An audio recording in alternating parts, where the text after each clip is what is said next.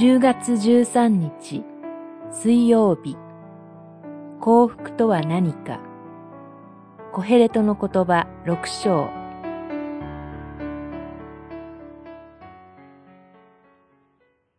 短く虚しい人生の日々を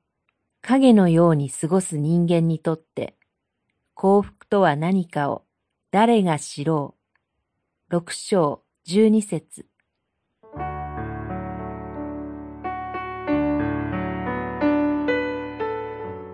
コヘレトは人間を大きく支配している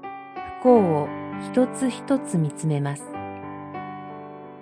幸福だと思っていた矢先に不幸に襲われるという人の世の常を見たり体験したりするほどに、幸福とは何かを誰が知ろうかと思わざるを得ません。私たちには知り得ない幸福であるにもかかわらず、幸福でなかったら何になろうとばかり、当てどのない思いのうちに、短く虚しい人生の日々が影のように過ぎていきます。そして過ぎた後はといえば、人間その一生の後はどうなるのかを教えてくれるものは太陽のもとにはない。そのような悲しみを落としながら、日々を歩む。これほどよるべない人生はありません。しかし、私たちには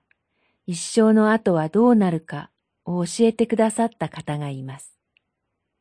私たちのために父の家に場所を用意して帰ってきてくださった方です。ヨハネによる福音書14章2節3節。この世のすべての不幸に倍する報いを約束されている私たちは、